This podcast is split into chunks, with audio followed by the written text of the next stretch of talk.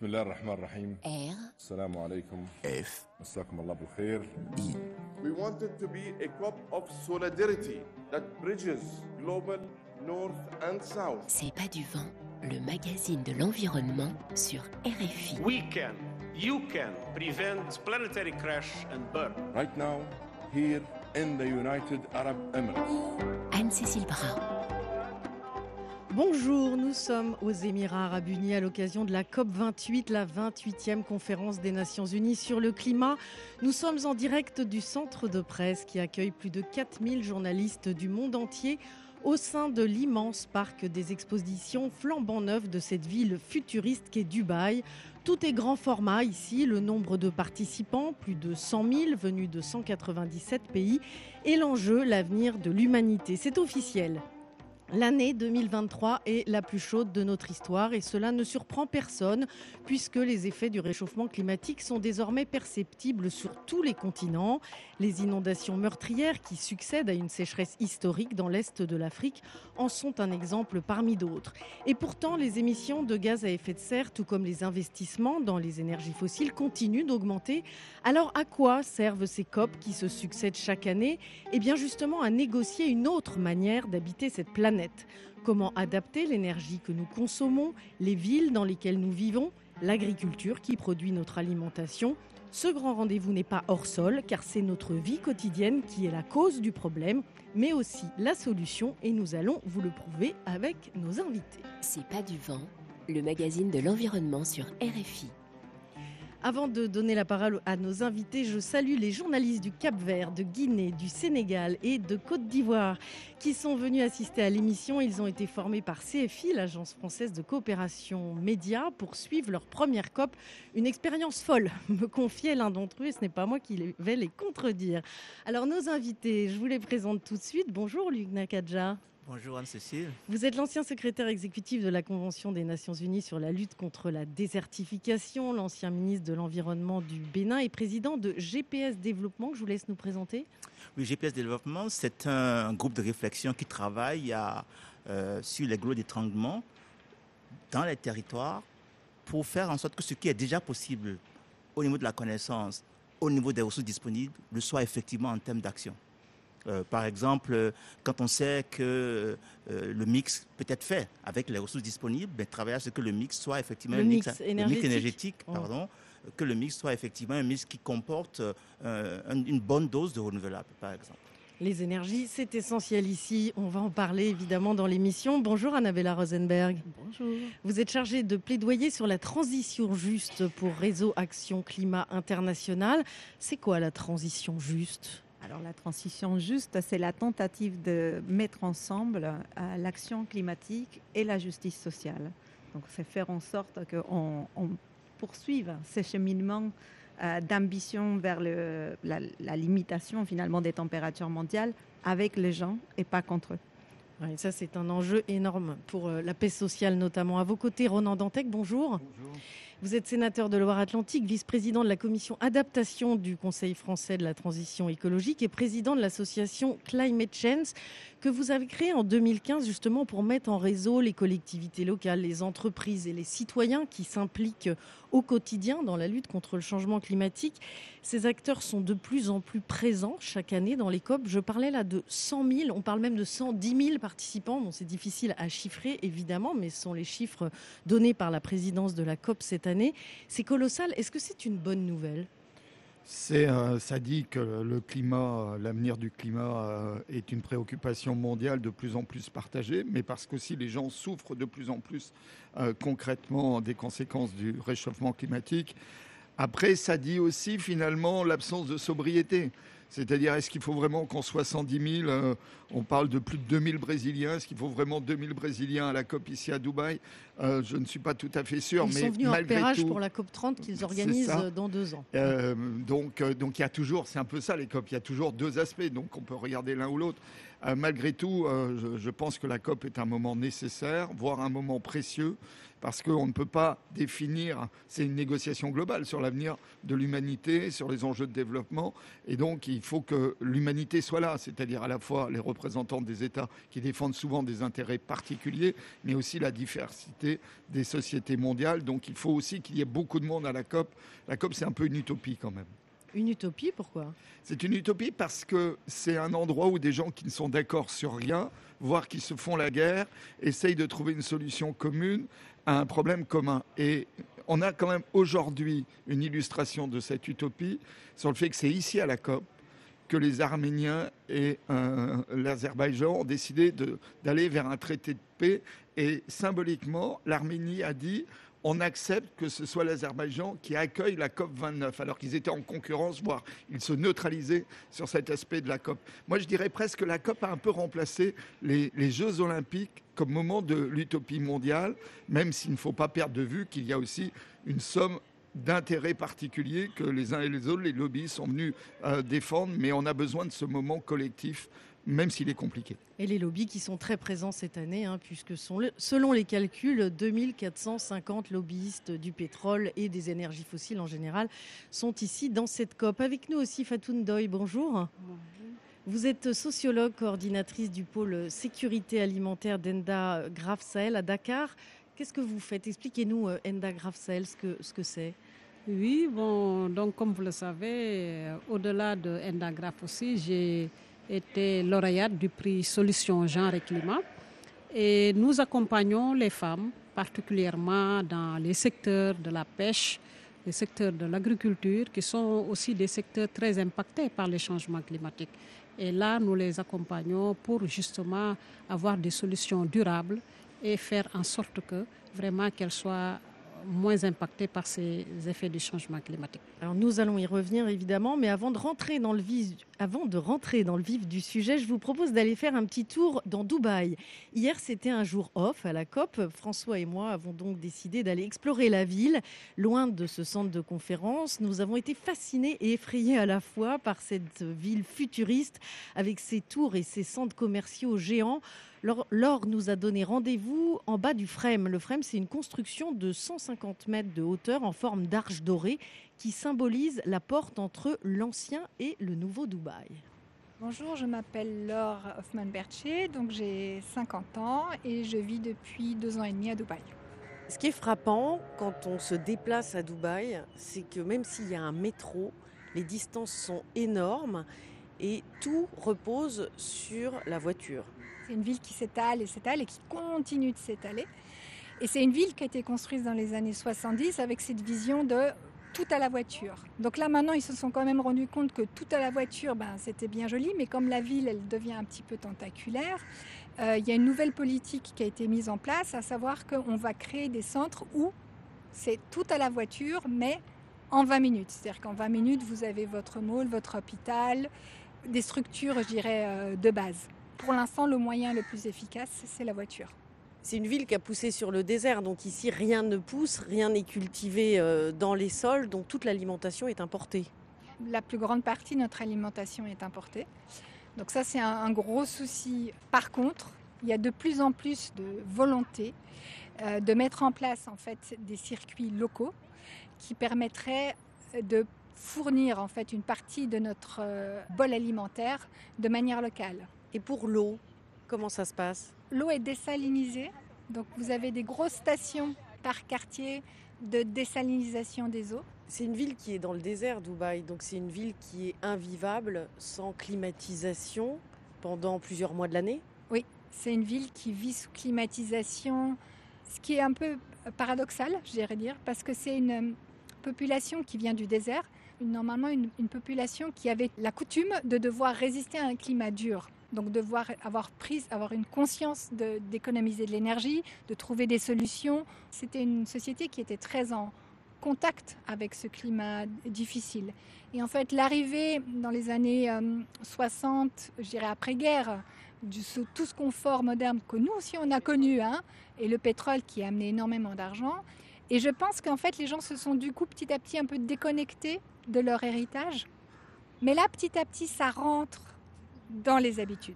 Mais bon, vous voyez quand même des gens des fois qui il fait 24 degrés dehors, vous êtes assis sur une terrasse et puis la climatisation qui tourne à l'extérieur.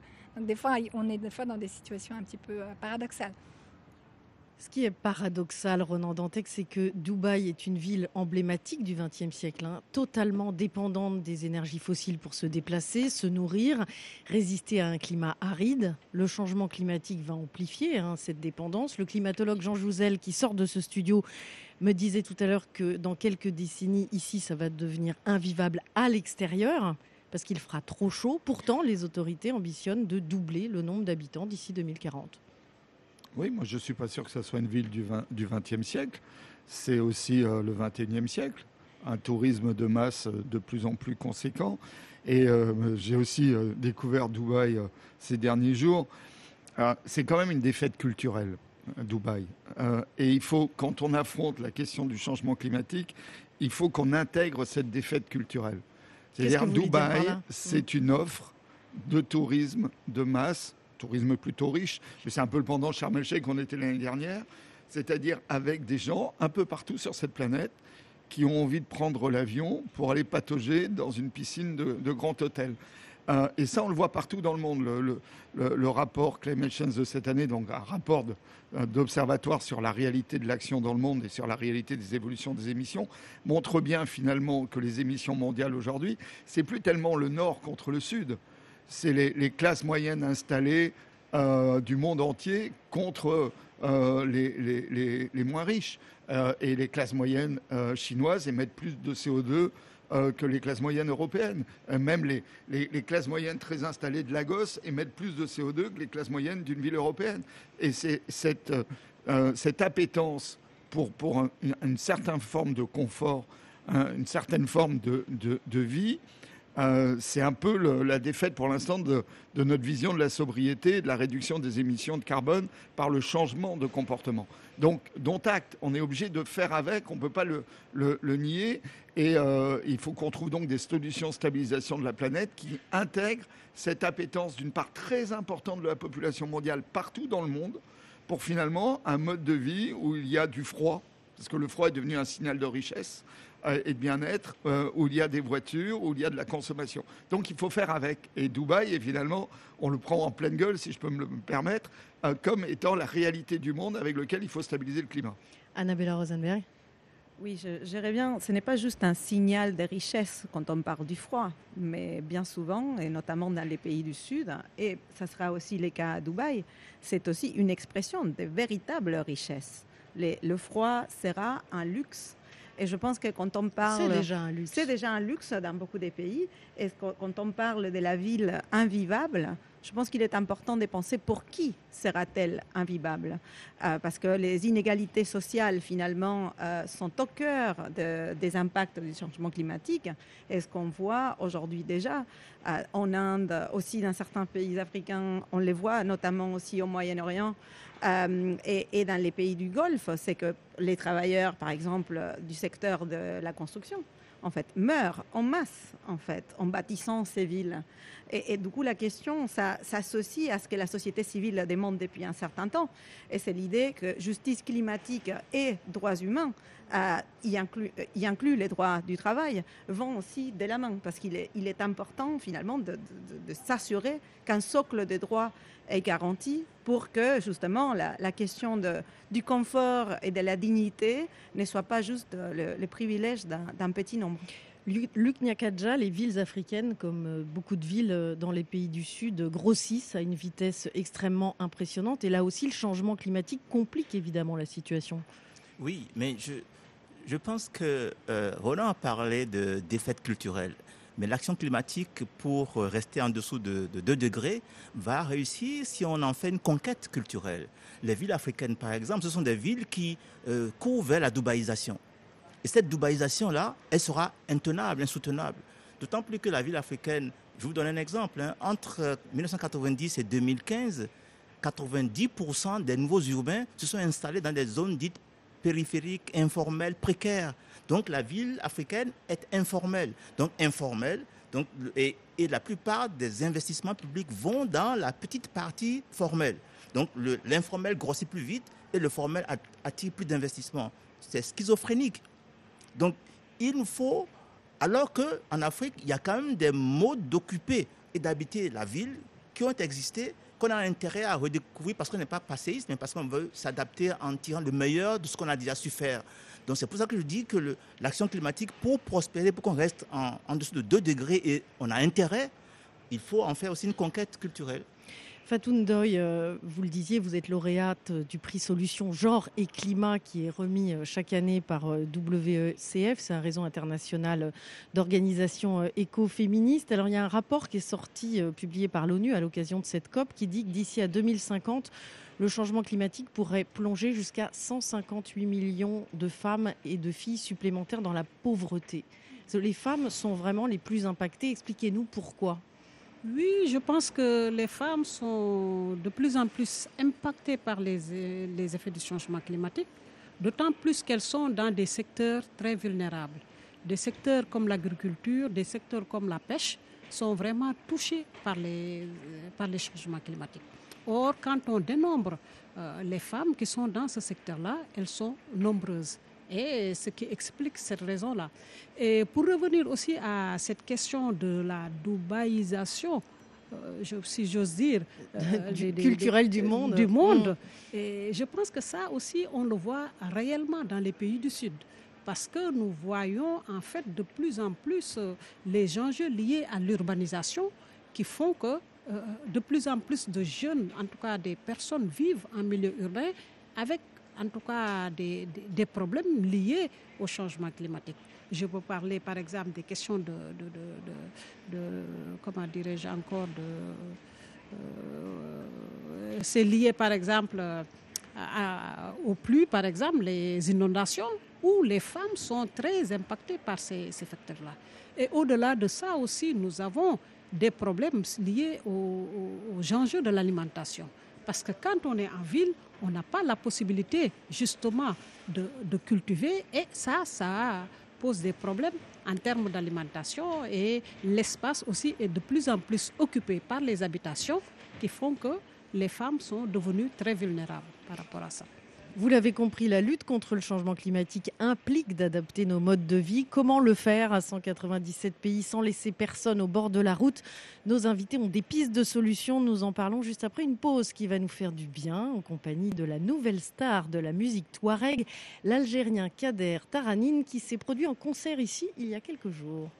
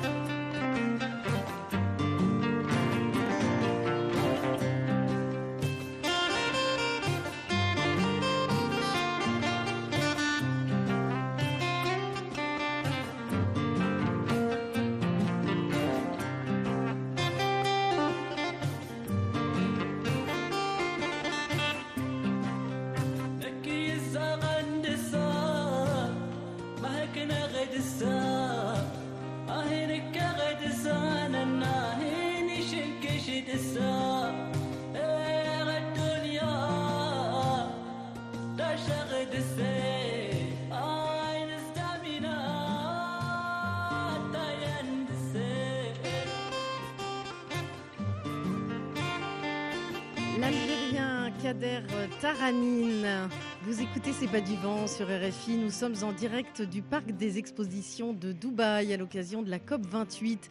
Notre studio est installé dans le centre de presse. La conférence entre aujourd'hui dans sa seconde semaine. Les ministres des 197 pays sont arrivés ce matin pour donner leurs consignes aux équipes de négociateurs. Un nouveau brouillon de texte sur le bilan mondial de l'action climatique et sur ce qu'il faudrait faire pour l'amplifier vient de sortir. Ce texte devra être finalisé et adopté par tous à la fin de cette COP. En attendant, les journées thématiques se succèdent. Demain, ce sera la journée de la nature et de l'utilisation des terres, un sujet extrêmement important et jusqu'ici peu présent dans les COP. Nos manières de cultiver, par exemple, sont évidemment impactées par le changement climatique, surtout dans les pays arides du Sahel comme au Burkina Faso. La ferme de Guier, située à 30 km au nord de Ouagadougou, innove avec succès depuis des années. C'est un reportage de Yaya Boudani. Ce sont les champs d'oiseaux qui accueillent les visiteurs de la ferme pilote de Guier. Il y a une trentaine d'années, ce vaste espace de plusieurs hectares n'était qu'une terre aride abandonnée par la population, selon Manardo Sawadoro. Au début, c'était une terre dénudée comme ce que vous voyez là. Et c'est M. Henri Girard qui a demandé un site pour installer une ferme. C'est au fil du temps, avec tout le travail que nous avons fait, que cet espace est aussi boisé. Il y a beaucoup d'animaux sauvages qu'on ne voyait plus, mais qui commencent à revenir. Pour restaurer le sol et entamer un processus de régénération du couvert végétal, les responsables de la ferme ont dû recourir au bocage sahélien, un concept qui fait recours à plusieurs techniques de préparation des sols, de rétention de l'eau et de pratiques agricoles. Il y a donc la confection d'étiquettes en terre autour des champs, généralement surtout dans le point bas des champs, euh, pour éviter effectivement que l'eau de pluie qui tombe dans le champ la sorte, ne ruisselle euh, pour créer l'érosion et. On garde l'eau de pluie sur place et au point bas de chaque champ, on creuse une mare cette mare va recueillir les eaux de pluie, euh, les eaux excédentaires de pluie. Le vrai problème, c'est que la plupart de l'eau qui tombe là, euh, rapidement, euh, part dans les rivières. Donc ça ne reste pas pour les cultures. Le, sol ne garde pas longtemps l'humidité et surtout comme il y a le soleil, l'évaporation est rapide. Et après, voilà, s'il fait ne serait-ce que 2, 3, 4, 5, une semaine sans pluie, voilà, on sent qu'on voit que les, cultures commencent à souffrir. Et là, il faut travailler nous, en tout cas, on travaille à profiter au maximum donc, de la pluie. Luc Nyakadja, vous avez été secrétaire exécutif de la Convention des Nations Unies sur la lutte contre la désertification. L'agriculture est un thème central qui a du mal à trouver euh, sa place dans les négociations ici. Est-ce que, est que ça s'explique parce que les communautés rurales ont du mal à faire entendre leur voix? Oui, et ça s'illustre par le fait que dans le bilan mondial, vous cherchez la ligne qui correspond à l'action des communautés qui, elles, n'ont que le choix de s'adapter ou de disparaître face au choc climatique. Elles s'adaptent, elles innovent, elles sont même d'une certaine agilité, mais il n'y a pas une ligne qui capitalise cet investissement de l'adaptation. Alors, donc, on les a invisibilisés et, forcément, et quand on parle de mettre à l'échelle, on ne peut pas mettre à l'échelle ce qu'on ne connaît pas. Donc, c'est vrai, l'agriculture, surtout dans les zones euh, arides, euh, a besoin de beaucoup d'innovation pour euh, utiliser l'eau au mieux. Et j'ai un ami qui, dit danser le tango avec la nature. Donc c'est connaître la nature, apprendre ses, ses, règles et danser avec elle. Ici, on ne sait pas faire ça encore. Et les États doivent se donner les moyens de mesurer ce que font les communautés de capitaliser ça. La, semaine dernière est mort quelqu'un pour qui j'ai une, une, estime incroyable. Yacouba Sawadogo, qu'est-ce qu'il a fait? Dans les années 80, il n'a eu que le choix entre s'adapter ou devenir un, paysan sans terre dans les plantations au nord de, Côte d'Ivoire. Et il, il- il a repris le Zaïre, il a amélioré, il a persévéré, il en a fait ce qui était devenu de la, de la terre, il en a fait un, un parc agroforestier. Donc c'est possible. Mais montrez-moi dans le bilan où est-ce qu'on a capitalisé ça. Pas encore. Alors Fatou Ndoye, justement, est-ce que vous dansez euh, le tango avec les femmes au Sénégal et avec la nature? Comment est-ce que vous les accompagnez, ces oui, femmes? je pense que cette danse, elle est importante parce que les femmes, d'ailleurs, elles sont, euh, en tout cas, elles ont la capacité de garder les savoir-faire traditionnels. Et c'est à partir de cela, vraiment, qu'elles arrivent peut-être à restaurer la nature qui est dégradée. Et donc, je pense que si, comme nos collègues viennent de le dire, la question de l'agriculture est vraiment quelque chose de sérieux que nous devons prendre en compte au niveau de ces négociations-là. Ça n'avance pas justement parce que euh, je pense que la voix des acteurs qui, portent ce, secteur-là n'est pas entendue. Et il est temps de- de- d'entendre leur voix. Et quand on parle de l'agriculture aussi, ce sont les femmes. Les femmes occupent une place importante et il faudrait les soutenir davantage parce que c'est euh, à leur niveau qu'on nous assurons vraiment la sécurité alimentaire des pays que nous avons. Oui, parce qu'il y a des solutions très simples. hein. Euh, Expliquez-nous un petit peu comment vous les accompagnez, que ce soit les femmes en zone rurale ou les femmes euh, qui pêchent aussi au large du Sénégal, hein, les, fumeuses de, poissons. Vous accompagnez quand même plus de 30 000 femmes hein, avec votre association, c'est important. Oui, nous sommes, euh, par exemple, dans le secteur de la pêche, nous, soutenons les initiatives de reboisement, surtout le reboisement de la mangrove qui permet de, freiner l'avancée de la mer, mais aussi de, euh, de- qui permet la reproduction donc, des espèces de poissons. Donc ça, c'est une manière aussi, parce que cette année, on a euh, planté près de 70 000 propagules. Et ça, c'est les aussi, propagules une- sont les plants des Les plants de, de- de la mangrove qui permettent justement d'avancer. Et au niveau de l'agriculture, nous pensons que la question de l'agroécologie, il faudra qu'on le remette sur la table. Parce que c'est à partir de là qu'on restaure les terres, mais aussi qu'on garantit la qualité des produits aux, familles, aux ménages. Et ça, c'est des solutions qui sont là et qu'il faut en tout cas encourager et élargir dans l'ensemble des communautés du, Sénégal. Je vous invite à écouter toutes les émissions que nous avons faites dans C'est pas du vent sur l'agroécologie. Il y a beaucoup d'explications, beaucoup de reportages, donc euh, n'hésitez pas à aller chercher sur RFI.fr. Renan Dantec, l'Observatoire euh, Climate Change, publie chaque année, vous le disiez tout à l'heure, un bilan de l'action mondiale par secteur. Alors le constat est sévère quand même. hein. Là, on entend les conséquences finalement sur les communautés rurales au quotidien. Mais malgré l'accord de Paris et la Covid-19, les émissions de gaz à effet de serre continuent d'augmenter. Oui. Et donc, euh, du coup, on est en train de se dire, ça sert à quoi ces COP? Ah ben, euh, déjà, les émissions par habitant ont commencé à diminuer. J'essaye quand même de mettre quelques éléments un peu positifs euh, dans, dans ce constat difficile.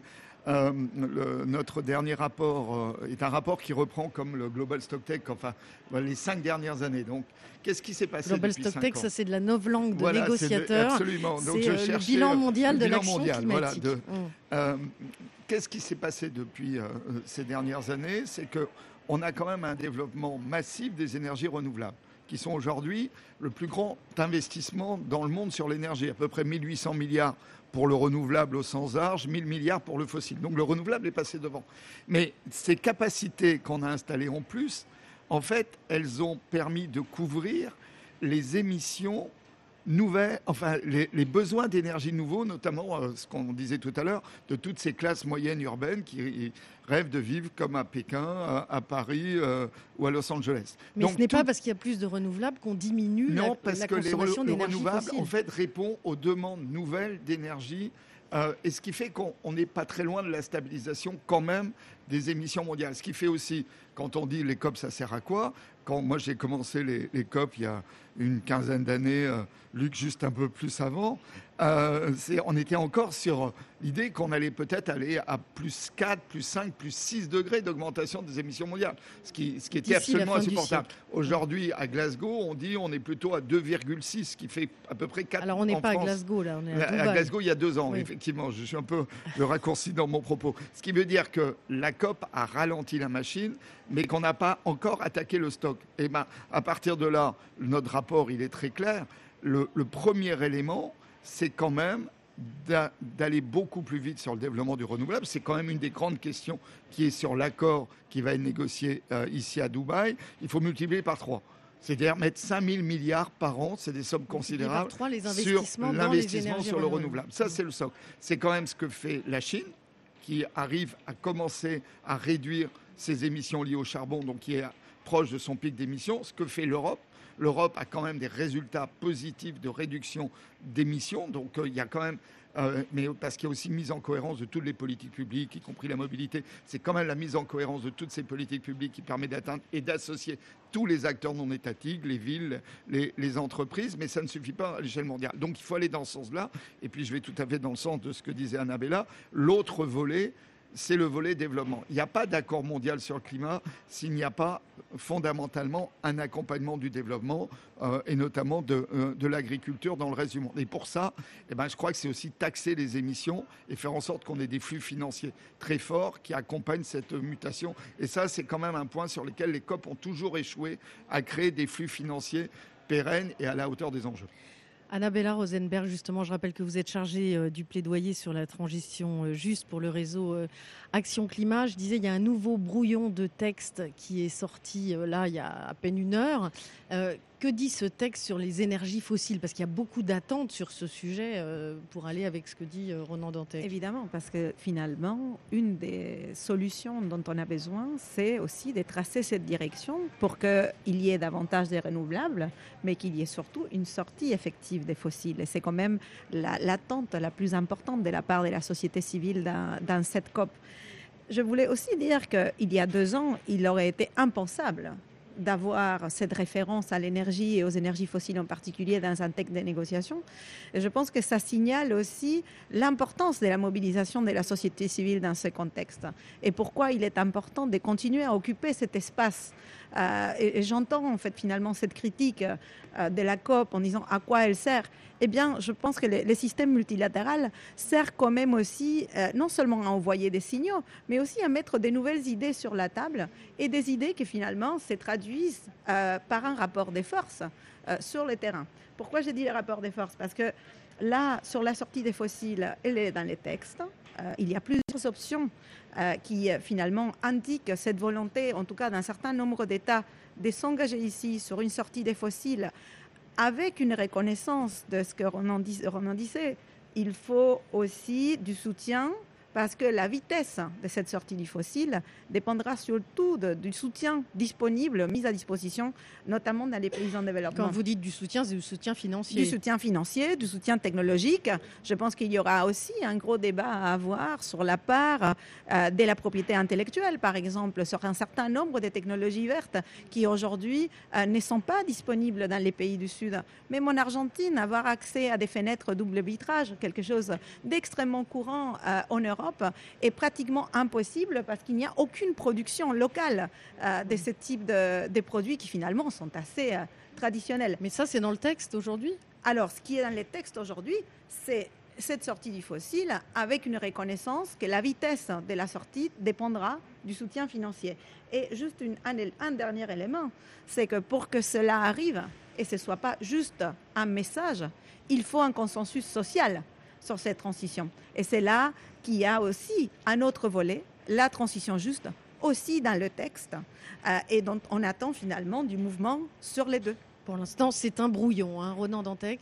Oui, pour, pour mettre un, léger désaccord avec Annabella, même si on partage globalement autour de cette table euh, euh, les, les, mêmes valeurs. Je pense que l'enjeu majeur, c'est la mobilisation financière sur le renouvelable.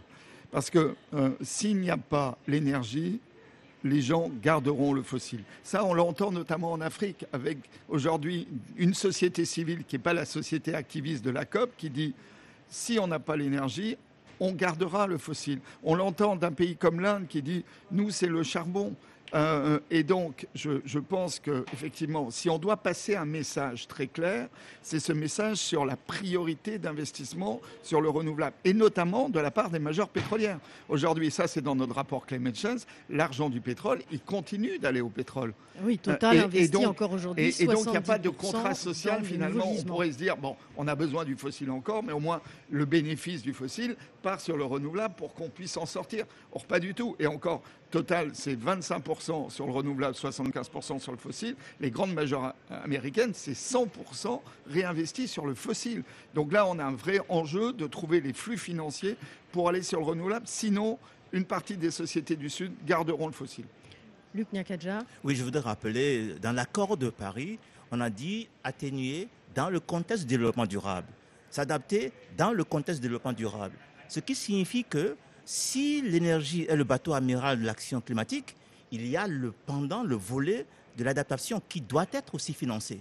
Le- le- le- les chocs non évitables, il ne faut pas attendre que ça se traduise en, loss- en, en pertes et, Et dommages. et- et dommages. Donc, il est important que le, on amène, comme c'est écrit dans la COP de Paris, l'adaptation au même niveau d'attention, euh, d'investissement que l'atténuation. Au-delà de cela, nous sommes bien trop loin. Alors comment faire hein, pour qu'il y ait vraiment un sursaut dans la lutte contre le changement climatique? Nous en parlons avec nos invités, mais tout de suite passons à un moment en compagnie de la chanteuse mauritanienne Mouna Dendeni, désignée ambassadrice de bonne volonté pour l'action environnementale par le gouvernement mauritanien et qui a donné un concert ici il y a quelques jours.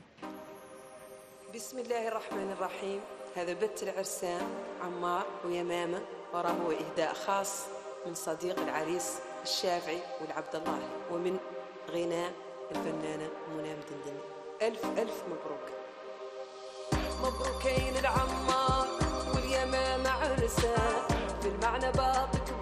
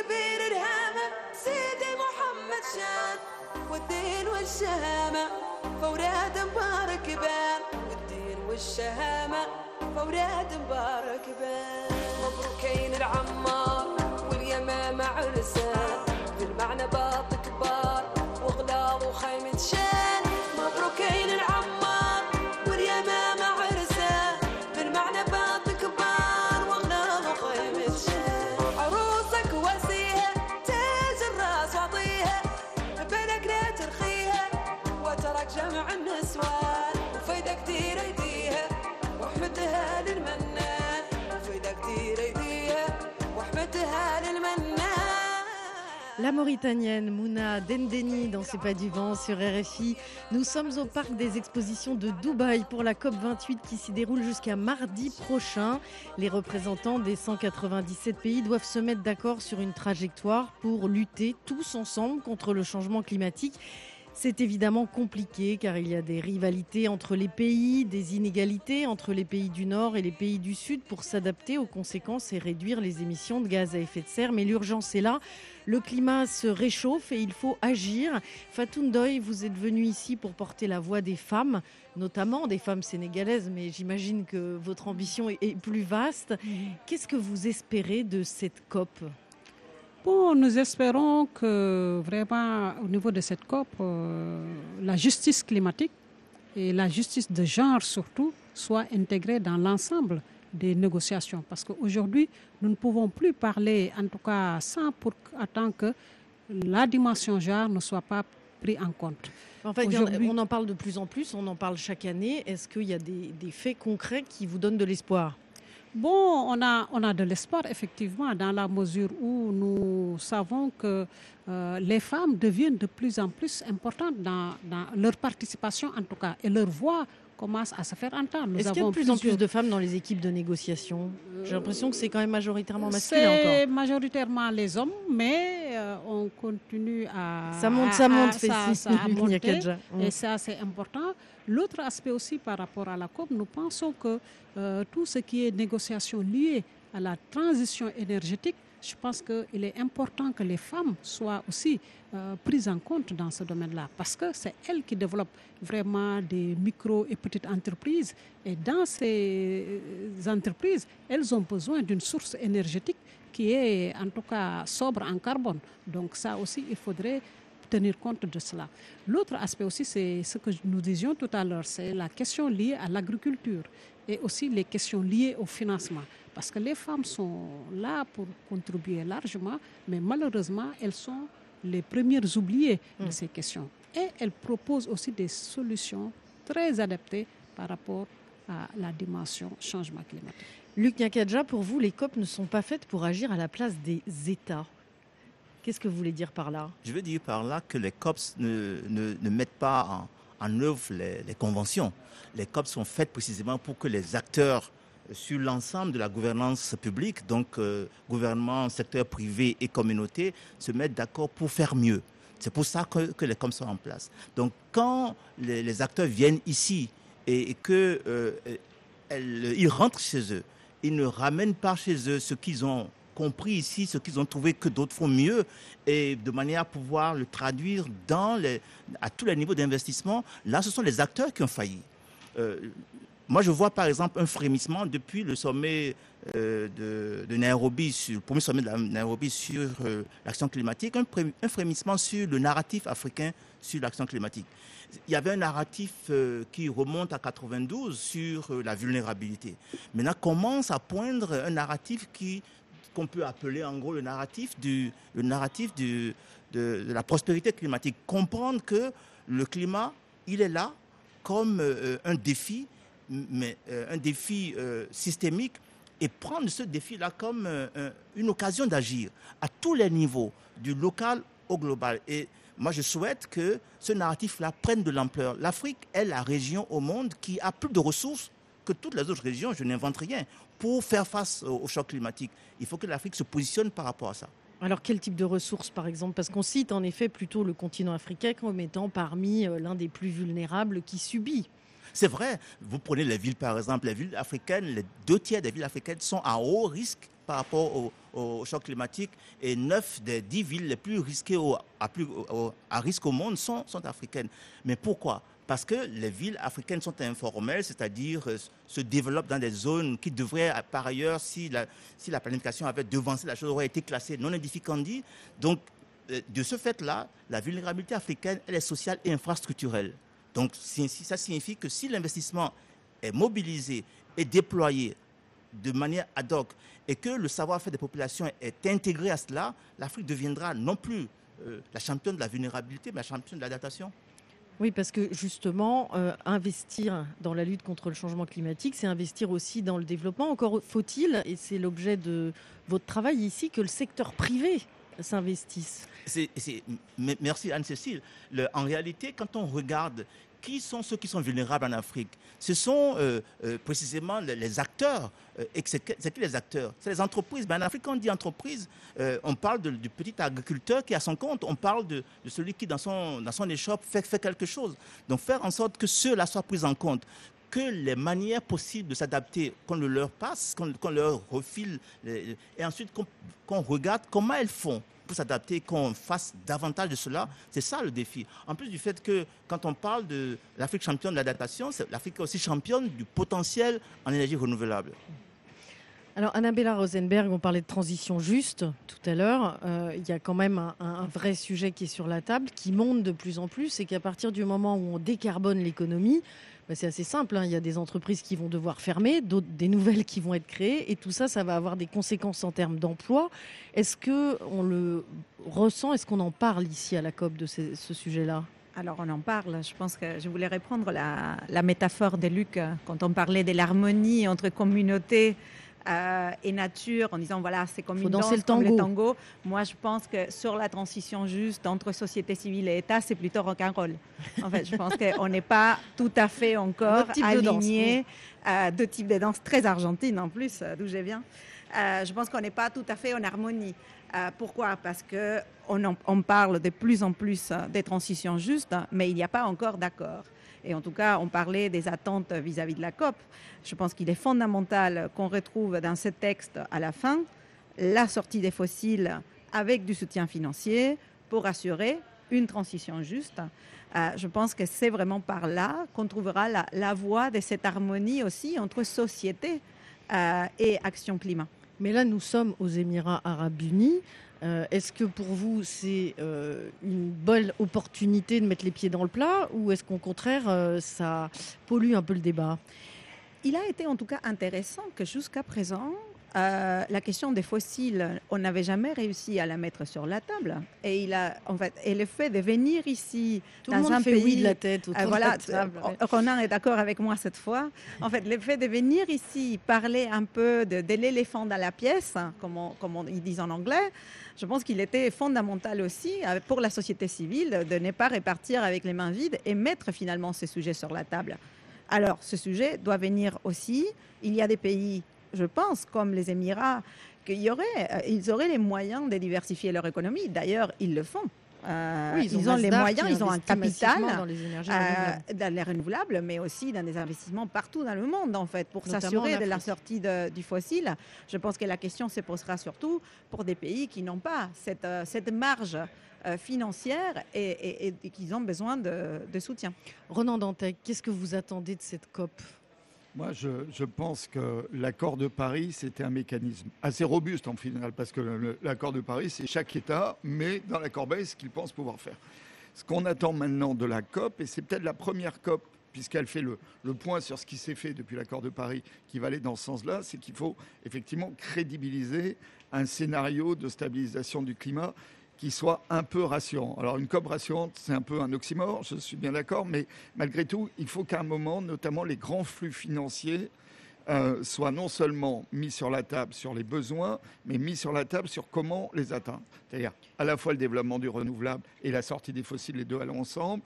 Les questions de développement, c'est-à-dire c'est quoi les, les milliards nécessaires pour qu'en Afrique, l'agroécologie et une agriculture euh, durable euh, soient vraiment... Mais aujourd'hui, on, on la connaît la boîte à outils. Pourquoi est-ce qu'on ne la non, on met la pas en connaît pratique C'est pas vrai. Par exemple, la question de la taxation euh, des émissions de CO2 à l'échelle mondiale.